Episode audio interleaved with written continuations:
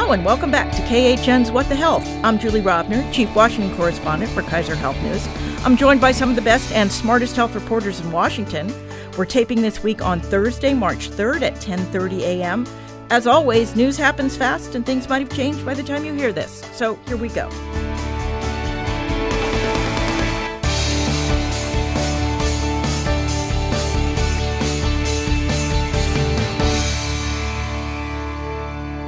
Today, we are joined via video conference by Alice Miranda Ollstein of Politico. Good morning. Sarah Karlin Smith of The Pink Sheet. Hi, Julie. And today we welcome our newest podcast panelist, Amy Goldstein of The Washington Post. Amy, thanks for joining us. Good to be with you. So, lots of health news this week. We will get right to it. Uh, President Biden gave his first formal State of the Union address Tuesday night to a socially distanced but mask free group of House members, senators, cabinet members, Supreme Court justices, and invited guests. And despite a lot of attention up front to Russia's invasion of Ukraine, the speech was also a pretty familiar State of the Union, touching on a laundry list of accomplishments and priorities, foreign and domestic, including just about every health issue Democrats could ever think of and cram into one speech.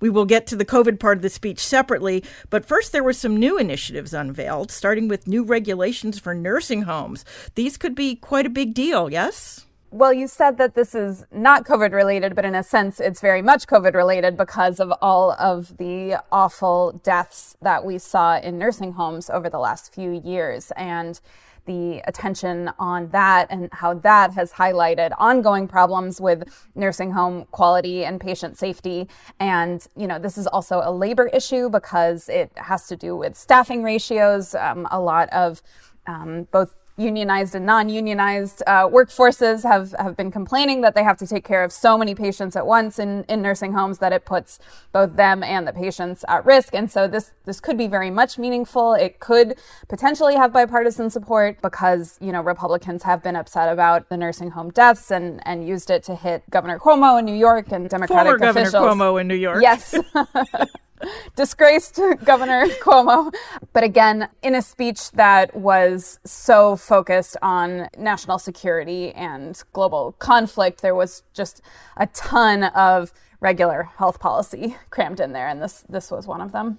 And this is the moment where I get to say I covered the original nursing home regulations in 1987. It was like one of the first big stories I covered. It was stuck in a budget reconciliation bill for you nerds out there. Um, and even then, they were fighting about training and staffing ratios and requirements that there be an RN on the premises 24 hours a day, which I believe is still not the case in most places, and how much training nurses' aides were supposed to have and this is basically something that the nursing home industry and federal regulators have been fighting about ever since. But I think, as Alice said, the fact that I get almost a quarter of COVID deaths in the United States were residents of nursing homes has kind of shined a very bright light on what's been a lingering problem for a very long time. Obviously, this is something they're going to need congressional help for a lot of these things, but this seems like something they can do just with regulation. And it looks like they're going to finally go ahead and do this,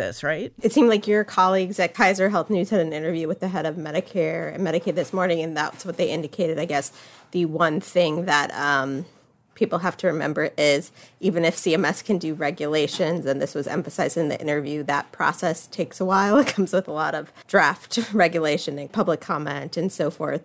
And then usually some amount of time for nursing home facilities to actually do the implementation. So you might not expect to see a final rule for a year or two and then actual changes may be implemented further down the line. So change is always slow in um, I would the guess they federal would not want to speed this up because they do not want it to subject it to possible lawsuit from the nursing home industry, which is probably going to fight tooth and nail for a lot of these things because it will make nursing homes more expensive, and nursing homes are already really expensive. It's been this sort of you know constant back and forth between trying to, to you know Medicaid pays an enormous amount of the the nation's nursing home bill, and that comes out of states' budgets, and they would rather not pay more, and nursing homes say, well, if you make us you know, add all these things and we're going to have to charge more. And we kind of go around and round in circles. So I guess we will. This is a pattern we've seen from the Biden administration in terms of wanting to do things very much by the book and check off every process in the rulemaking in order to make sure these changes they're making can't be quickly undone by a lawsuit. This is what we saw with the Title X regulations. Providers, Planned Parenthood, and, and other groups were saying, look, you should do an interim emergency rule. This is so pressing and vital, but they said, no, we got to go through the full comment period because we don't want this to be able to be challenged. And you're seeing that here with the nursing home, too. Yeah. It's a matter of cost, as you were saying, Julie, but it's also a matter of the workforce because nursing homes have been saying, look, it, we can't staff our nursing homes. Um, we're looking for workers and we're having a hard time finding them in the pandemic. People have quit. People have retired. People don't want to work in places they might perceive as not the safest place to have a job. And if the federal government comes along and says, here are tighter staffing standards, that's not something that the industry is looking forward to. Yeah, because they're not going to. It's going to be difficult for them to meet it. Well, also highlighted uh, before the speech, like the nursing home uh, regulations, which usually means the administration is looking for special attention, is mental health. The administration appears to have a pretty comprehensive mental health proposal, including ways not just to help ensure that people can pay for mental health care, but as we were just saying with nursing homes, to beef up the pool of mental health care providers, which is, if anything, a bigger problem in mental health than the actual cost is. Shameless plug here. Two weeks ago, we talked to Hannah Wesolowski of the National Alliance on Mental Illness about some of these issues. Did anything jump out to any of you in particular in this mental health proposal that uh, that's that's new and different, or is it just something that Congress hasn't hasn't done and should do. Well, partly what jumped out is not just the specifics of this, but the fact that it got so much attention at the State of the Union level. I mean, for a long, long time, as you all know, nursing home, um, I'm sorry, mental health care has been sort of the also ran. And there's been talk of parity for a long time, and parity has been a hard thing to achieve. So for a president, you know, regardless of the specifics, for a president to elevate it to the status of his annual address to Congress is in itself significant. And I think just like the nursing home issue, this is a product of, of, the pandemic making an existing problem way, way worse. Overdose deaths have gone up during the pandemic. Kids who were out of school for so long, you know, were really suffering. There were a lot of increases in emergency room visits and behavioral health emergency room visits for minors that we've been hearing about. And so I think this is an opportunity to sort of light a fire under Congress on something they've sort of toyed around with for a long time, but haven't really fully addressed. I agree with Alice here. I feel like that finally mental health has reached this sort of critical mass, if you will. I know we've seen an enormous increase in like teenage eating disorders, um, and you know, sort of every piece of the mental health problem has been exacerbated by the the pandemic, and maybe finally Congress will start to pay attention. One newer thing I was going to mention that I did think was kind of interesting in um, Biden's plan is there's a lot of focus on thinking about kind of social media and that how that technology and various you know applications teenagers and younger people use and how that's impacted mental health so while there is a lot in here that's been problems in the us health system for a long time there definitely are some interesting industries that could be impacted that people don't necessarily think of as part of the health world in this plan and I think it's not just the prevalence of mental health disorders, but the wide range of severity that's really escalated during the pandemic. I mean, it's everything from eating disorders, as you said, Julie, to anxiety, depression, and suicides, including suicides among young people. So it's partly the incidence and it's partly just the gravity of what's been going on. Well, another topic that doesn't often make it onto the primetime stage was burn pits and their toxic effect on military personnel, mostly in Iraq and Afghanistan. This is comedian Jon Stewart's latest crusade, and there are still members of Congress with the bruises to show from Stewart walking all over them to help those injured working on the toxic pile at the World Trade Center after 9 11. Can a presidential push and an angry former late night host finally get some help for people who've been waiting 20 years and more for relief? I know, judging from my email, I'm suddenly getting a lot of, you should do a story about burn pits. It's like, I've been reading about burn pits for a really long time, but it's a really serious problem. Right. And the president even mentioned, you know, he made a very personal connection to his son, Beau Biden, who died of cancer, who he does not necessarily have any direct reason to believe was connected to burn pits, but was certainly exposed to that those toxins in some of his military service. And if you sort of know anything about Biden and his commitment to cancer and his son and so forth, you know that this is probably something he will try and make a top priority if he is really invested in this issue and the veterans' health issue. So I think that's important to think about that how personal this commitment may be to the president. And for those who haven't followed this issue, the, burn pits are basically when the military takes everything that they don't that they've finished using um, at a military installation and basically throws it into a pit and lights it on fire, including things like you know sometimes fuel and you know other toxic substances, and in addition to you know food waste and and every other kind of waste. And it's basically next to to where people are sleeping, and it's just breathing in those fumes has been shown to be not a great thing for your health. So uh, another another big priority, I think, for, for this administration going forward. Finally, the president, without using the phrase build back better, also basically mentioned every health issue in his languishing domestic proposal, making increased Obamacare subsidies permanent, check. Drug prices, check. Limiting out of pocket costs for insulin to $35 a month. The administration even stationed a cute 13 year old in the First Lady's box to push that one. So he was literally just checking the boxes here on really popular stuff that Congress still hasn't been able, able to push over the finish line. Could some of this still happen? Does it help when it gets, you know, five minutes in the State of the Union? Well, let me just say that I mostly agree with you, but not 100% that he was checking every single box because there were some notable omissions, both in his language and in policy. Um, in terms of policy, one thing that did not get a check mark was the notion of expanding Medicare benefits to include dental and vision and hearing care, which has obviously been a very big priority for some people, particularly in the Senate, and not for others. And it's one of the things among many that's led to the Build Back Better legislation just sitting around without going anywhere for some months now. Beyond the specifics, I was very struck that he was almost, I don't want to say robotic, but he was very concrete in how he talked about healthcare. There was one bit of language that he has embraced from the progressives often, both on the campaign trail and early in his presidency, which is healthcare is a right, not a privilege. Um, he said that almost every time he spoke about healthcare for quite a while. And that language is obviously borrowed from people farther left in the Democratic Party for him. I mean, it was, you know, Bernie Sanders' phrase, you know, when he began years ago to push for single payer health care, something that this president has never embraced. So I thought it was striking that when he was talking about a unity agenda, which he kept saying Tuesday night, he did not include that refrain. Yeah, he also didn't talk about Medicaid expansion. I went back and looked. I was a little bit more surprised that that got skipped because that was in sort of the, the last versions of uh, Build Back Better before it died, which I think the Medicare, extra Medicare benefits were not. Um, I don't know if. Like you had to know the shorthand to even recognize that he was saying something about this because he said, and the coverage gap. I mean, he didn't even say the coverage gap for people in states that have not expanded Medicaid, which is what he was probably alluding to, but he really shorthanded it that's really, really shorthand. I actually missed it. So thank you.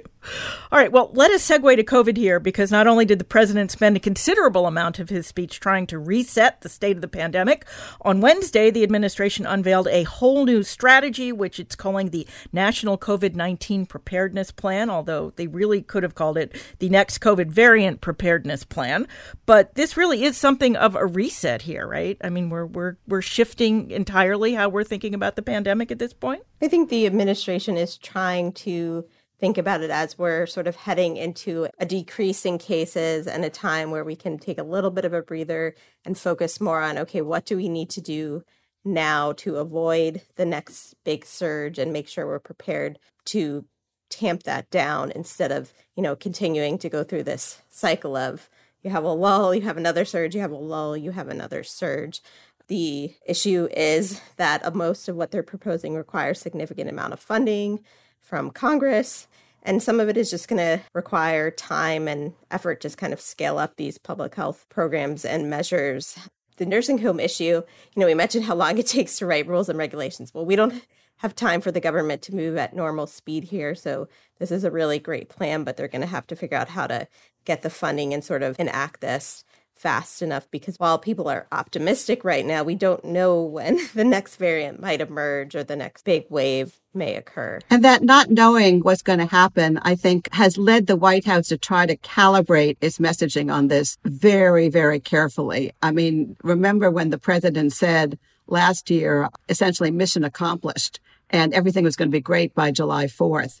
And hot um, back summer. And that wasn't so good for his uh, political standing.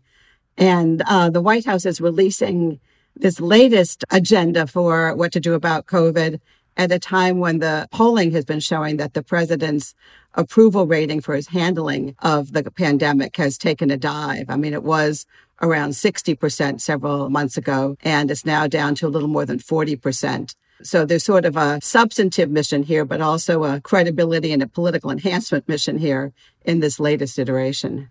One of the, the new things in this proposal that, that sort of struck my interest is something called test and treat, where you can go to a pharmacy or other clinic, get a rapid test, and if you test positive, get free treatment on the spot. This seems like a fairly obvious idea. We've been talking about this for a while. The fact that, you know, if you test positive, it's actually hard to then get treatment, and a lot of these treatments rely on getting treated quickly when you find out that you have it. What's taken this so long?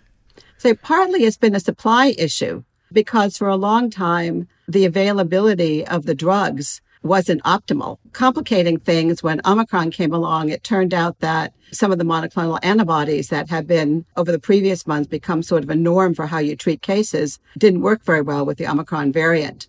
So getting to a point where there's enough of the right drugs that they could be handed out, I think was not the whole thing, but part of the equation. These are actually antivirals, which you can actually get at a pharmacy and, you know, take home and take the pills. They're pretty complicated treatments and thinking about how to prescribe them. And you, pharmacists have actually complained they're not being properly reimbursed to deal with this. There's repackaging issues. They have to look closely at the doses, what other medicines people are on to see if they qualify. And even this proposal, if you look at the fine print, pharmacists still can't actually prescribe these drugs. So the pharmacy needs to be connected to some kind of CVS Minute Clinic or other, you know, clinic at the pharmacy with somebody authorized to prescribe it. So it's not quite as simple as the vaccines where pharmacists already have permission to easily, you know, administer the product. So I think that's part of the hiccup here all of this administration strategy depends on Congress giving them the money to do it. And that's very much up in the air right now.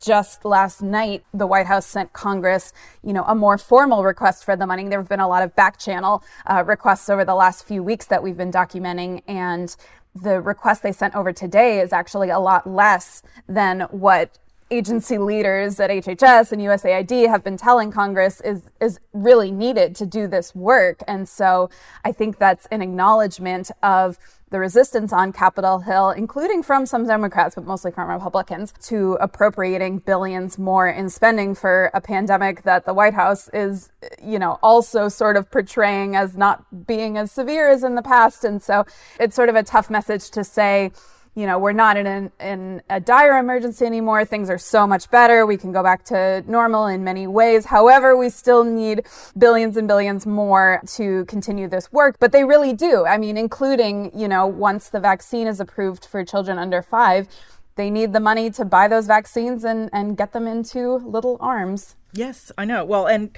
I should add here that the bipartisan leaders of the Senate uh, Help Committee, Democratic Chair Patty Murray and Ranking Republican Richard Burr, have announced a date to mark up and vote on their pandemic preparedness bill. Burr is retiring after this term, and I know he wants this as one of his legacies. He's been very active on public health for his entire time, both in the Senate and the House before that. I assume that some of these things can be somehow merged together. I know that what the Help Committee is doing is an authorization bill, and what they need is an appropriate appropriation, but one would think that this would be a chance for Congress to say, yes, things are better, but we still need to pay attention to this. What the administration is asking for right now, they're very much emphasizing is to just get through the short term. And so that other pandemic preparedness bill is very much about the longer term, the rest of COVID, however long that continues on. But also we, we know there's going to be something else in the future. And the United States was very much not ready for this pandemic. And there's a hope that the country can get itself more ready for the next pandemic. But considering the ongoing resistance to all of this spending on Capitol Hill, it's, it's really unclear. So I wanted to talk about Republicans and COVID in particular this week. Um, Senator Burr notwithstanding, Florida Senator Marco Rubio this week said he wouldn't even go to the State of the Union where masks were not required because he refused to get tested. He said he didn't have time. Uh, his governor, Ron DeSantis, dressed down a bunch of high school students in masks at an event in front of cameras. Uh, Senate Republicans uh, forced a message vote to repeal President Biden's vaccine mandate. It won't pass the House, and even if it did, Biden said could and would veto it. Amy, you wrote a story this week about a poll showing the public doesn't really think COVID is over yet, and maybe the Democrats are moving too fast back to normal. So who are the Republicans playing to? Well, the Republicans are playing to their own base. The latest Washington Post ABC News polling did include some questions that had interesting timing in the responses because the poll was in the field for a few days just before last Friday when the CDC announced a big redefinition of who it says should wear masks that had the effect of many fewer people uh, needing by the CDC's criteria needing to wear masks out in public. But what our poll found was that if you look at people of both parties together, the majority of the American public still thinks that some restrictions are needed, even if it crimps Americans' daily lives a little bit. Now, if you look at the partisan breakdown of that view, as you can imagine, there's a big gap with Republicans much less prone to think that. But it's not as if all Republicans think that restrictions are unwise or unwarranted. So it's an interesting question, I think, whether the public policy, both in the Biden administration and certainly, as you're describing, among these Republicans, are sort of making a stand against masking, whether they are in sync or a little bit out of sync with where the public is on these questions. I know. And, you know, and less Republicans, I think Rubio said, well, he only tests himself if he's feeling sick. Because everybody had to be tested before the State of the Union, six House members, all Democrats, I think, uh, tested positive. So people who were asymptomatic um, didn't didn't show up because, oh, we have to take a test before we go to the State of the Union. And like, oops. So, I mean, it's obviously it's still out there and it's still spreading around. And I think people are, you know, I was interested in that poll, Amy, because I, I think elected officials were a little bit too far ahead of the public. And now I wonder if they're getting a little bit behind the public. Well, it's an interesting question in terms of recommendations, but it's also an interesting question in terms of the imagery of the State of the Union where in great, great contrast to last year's address, it wasn't a State of the Union because it was the president's first year, but the address to Congress, unlike that, this time there were very few members of either party wearing masks. And the president, who is, is a creature himself of the Senate um, and a schmoozer by temperament, hung around for a long time hugging unmasked people. And he, a 79 year old president, wasn't wearing a mask. And that was a pretty. I, I, tweeted about that. It made me very uncomfortable just watching it. Well, you know, it'll be interesting to see what happens over time in terms of whether anybody develops COVID, you know, whether this was a, a super spreader event or not. I mean, we don't know yet. We won't know for a little while. But just the imagery was so different and it was striking that it was bipartisan imagery. Yeah. It absolutely was. All right, well, let us turn to abortion, the word that President Biden still has not said as president. We have some breaking news from the Supreme Court about what I call an abortion adjacent case from Kentucky. This is not the Mississippi case that could overturn Roe v. Wade, um, but it's still worth mentioning. Alice, what did the court do here today? So it pretty overwhelmingly ruled in favor of the Kentucky Attorney General, who was asking to be able to jump into a case that the state had actually exited already and revive the defense of the state's abortion ban, a ban on a certain method of surgical abortion that has been blocked for years. So this, uh, this and just a reminder: since this law was passed, the Kentucky governorship changed from Republican to Democrat. Right, exactly. And so the the issue here is that under Republican control, the state was trying to fight in court to be able to implement this kind of abortion ban, but then voters there elected a Democratic governor who decided, I'm not going to keep defending this law anymore. And uh, the question before the court was, can the Republican AG then go around that and do it himself? And so this could have major implications for other states where there's sort of a split among the top officials in, in partisan affiliation. And for Kentucky, it means that they will be able to revive the defense of its law. And given how federal courts have been ruling on other states' abortion restrictions, there's there's a real chance they could be able to implement it after all. So it, it is, like you said, sort of technical, sort of adjacent, but it, it's very much another blow to abortion rights supporters on, on top of so many that have come recently. Yeah, although the, the court did rule eight to one that the attorney general, the, the elected Republican attorney general of Kentucky, has the right to defend this law, even if the current Democratic governor and health secretary don't want to. Um, well, speaking of message votes, the Senate this week kind of voted on the Women's Health Protection Act, which would write the abortion protections of Roe v. Wade into law.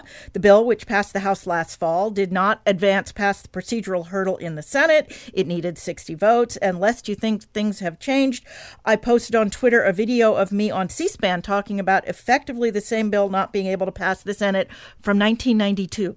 So, Alice, what happens now to the to the Women's Health Protection Act? This was basically the main strategy Democrats on Capitol Hill and the Biden administration were pointing to as sort of the answer to the overall national rollback of abortion rights and they always knew they didn't have the votes. And I saw a lot of lawmakers very misleadingly faulting the Senate filibuster for this outcome. But it's important to remember that they did not have 50 votes for this, let alone 60. So you can't really blame the filibuster for this one. If you want to get mad at somebody, you know, you should look at Joe Manchin, who who joined with Republicans to to block this from going forward. But I did think it was interesting for a number of reasons. And yes, this was mainly a messaging vote, and Democrats who supported it were very much saying that this was about showing voters exactly where every lawmaker stands heading into the November midterms. Of course, not everybody is up for reelection in the November midterms, but they were saying, you know, this is about showing which party overall supports abortion rights and which party overall wants to have more restrictions.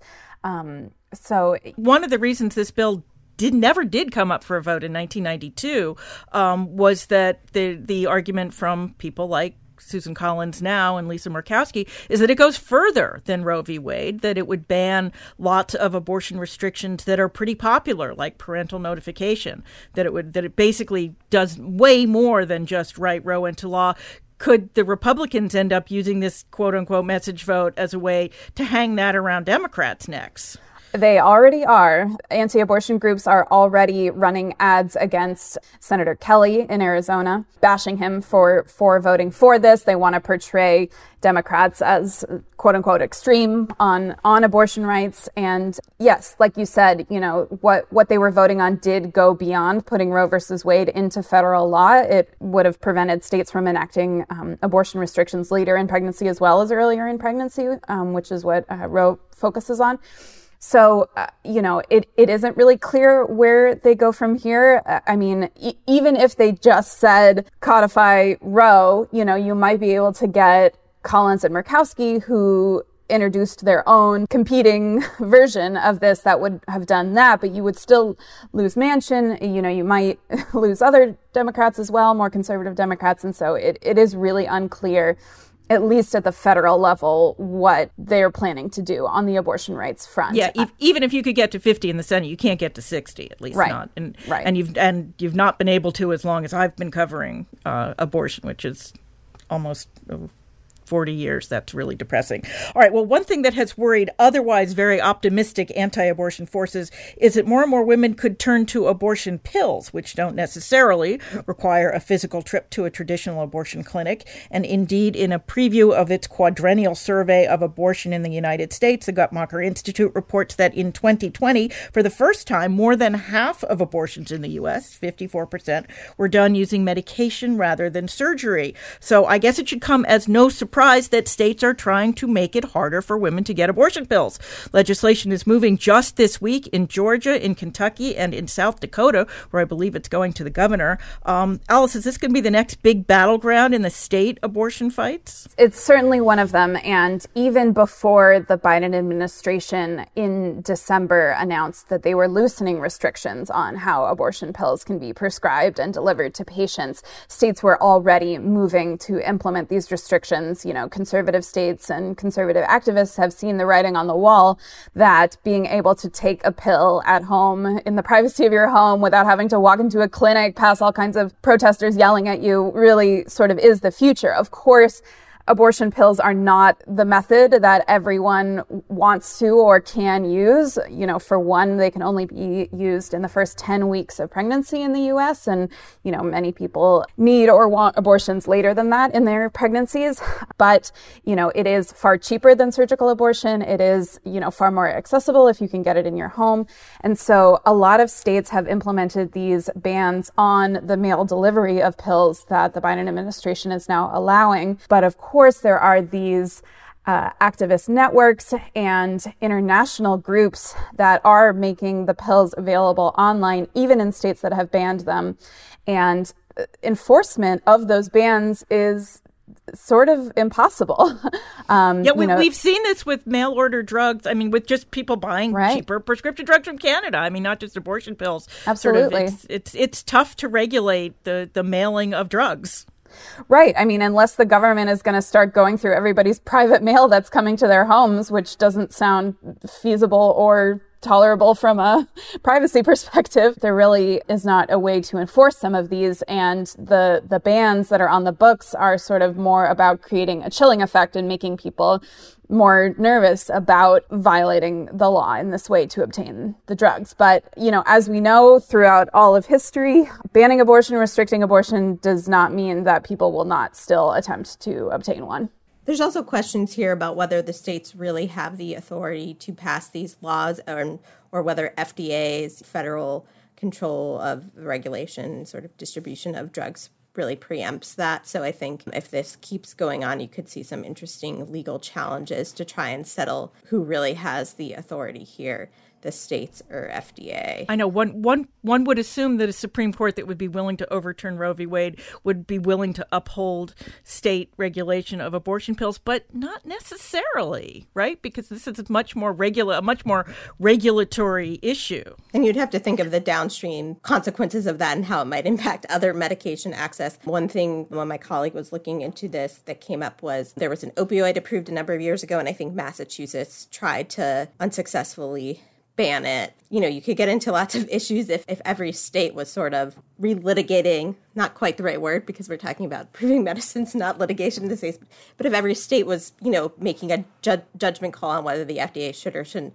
approve a drug. So I think a, even a Supreme Court that is not necessarily supportive of abortion would have to think really carefully about how any ruling was crafted because they're not going to want states um, necessarily overruling FDA on every other type of drug approval or medical device approval decision it makes. Yeah, I, I think that would be. I think for you know the, the the 2027 term, I think that'll be a really interesting issue to watch for. Well, speaking of culture war items, last week's uh, Texas Republican Attorney General issued a legal opinion that gender affirming care for minors constitutes child abuse under Texas state law. Texas Governor Greg Abbott then directed the state's Department of Family and Protective Services to investigate any such reports, and lo and behold, the very first investigation was against an employee of that very department who was placed on leave after being accused of aiding her 16 year old transgender child. The ACLU sued, and uh, on Wednesday, actually Wednesday evening, a Texas judge blocked the policy temporarily. But the question here is less how does this square with the Republican mantra of the moment that parents should have more power over their children, uh, and more can they actually do this under federal non discrimination law? I assume that hasn't come up yet. This was a state issue.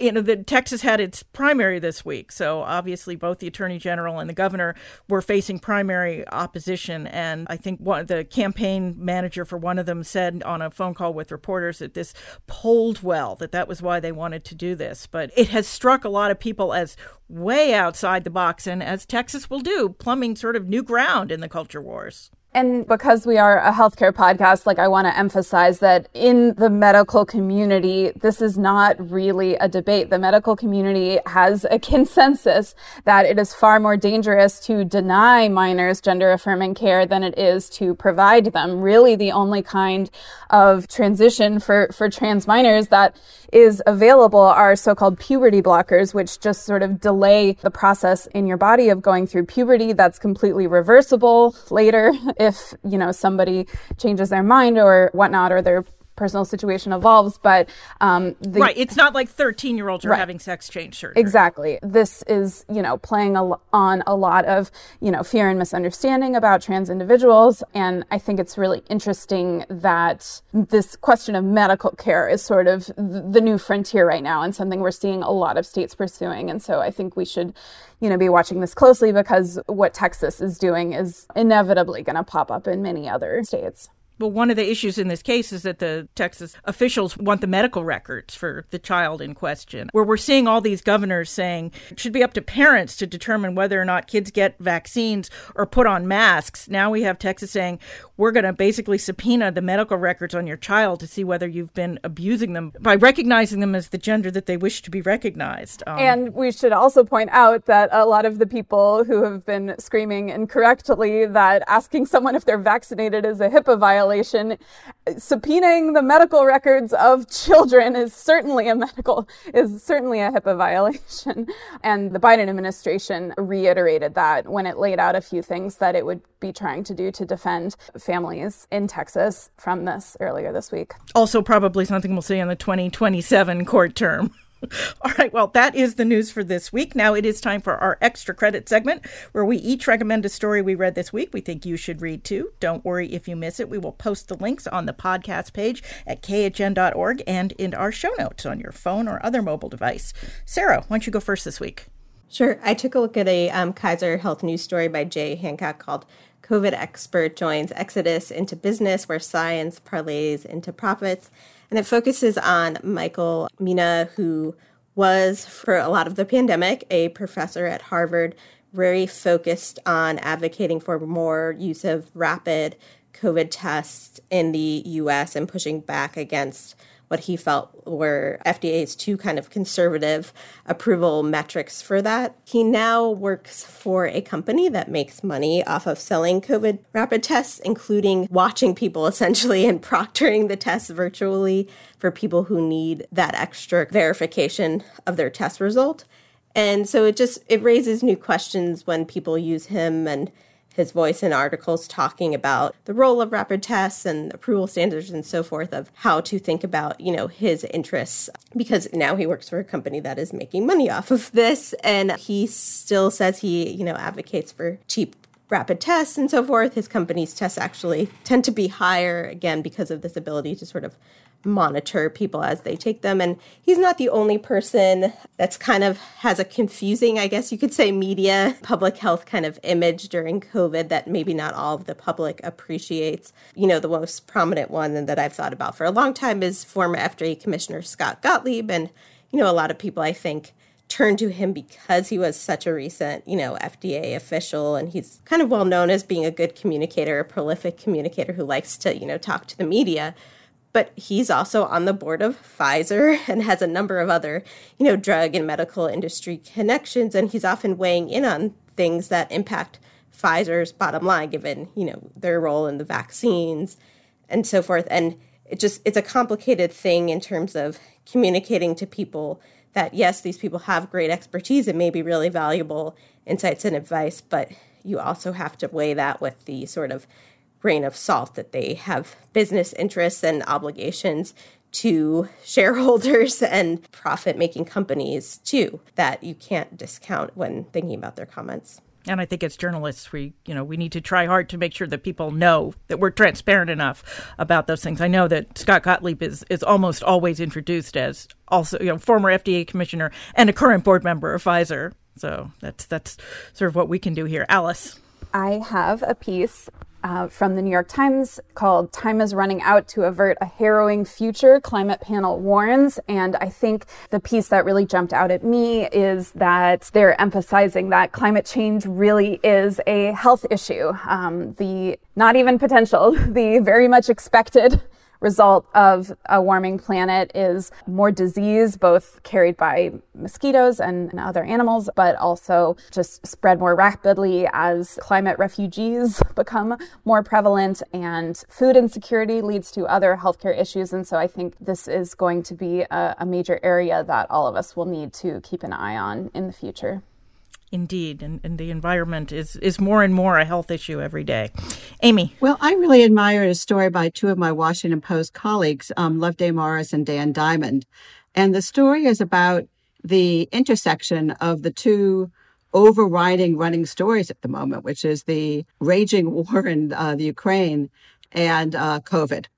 And the headline is Ukraine conflict could spark surges of COVID, polio, other diseases, say experts. Let me just read you kind of the nut graph, as we say in journalism, the sort of central point of the story, which is that global health officials are fear that Russia's invasion of Ukraine will be the latest reminder of a grim lesson that war and disease are close companions. And I don't know if any of you had the thought that I did as I was watching images of people in uh, Ukraine's biggest cities rushing into their subway stations underground for protections and these images that were akin to World War II in London. And I kept thinking, there aren't many of those people wearing masks. Well, I certainly understand that people who are trying to stay alive may not be thinking first and foremost about whether they're likely to get infected with COVID. But this is a very good story that points out both that Ukraine late last year had very high rates of COVID, even though the rates have come down as Omicron has been fading, and the fragility of the health system and the low vaccination rates, both in Ukraine and in other Eastern European cities to which Ukrainian residents who were living normal lives up until a week or two ago are now fleeing. And there's a lot of uh, thoughtful discussion in the story about what that's going to mean, in addition to the burden of caring for war casualties um, if people get sick. And I didn't realize that Ukraine has had a polio outbreak that public health officials there have been trying to check. Um, I don't mean Czechoslovakia, I mean check in quell. Um, and, you know, just all of the bad collision of factors that are creating just awful, an awful health specter along with uh, the reality of war. It reminds me of the baby boomer poster war is not healthy for children and other living things. Um, I guess we just need to be constantly reminded of that. Well, my story is from the Wall Street Journal by Alex Janin, and it's called Why is Everyone Standing So Close? Personal Space Boundaries Shifted During the Pandemic. And I have to say, as someone with an underlying anxiety disorder, I felt much better after reading it. It turns out that two years of social distancing has actually reprogrammed our brains to make our usual personal space requirements, well, larger. And eventually they will go back to normal. But in the meantime, I plan to steal a retort from someone in the story when someone is standing too close. She said, I'm not your lover. I don't need to feel your body heat. good good line. that is our show for the week. As always, if you enjoy the podcast, you can subscribe wherever you get your podcasts. We'd appreciate it if you left us a review. That helps other people find us too. Special thanks, as always, to our ace producer, Francis Ying.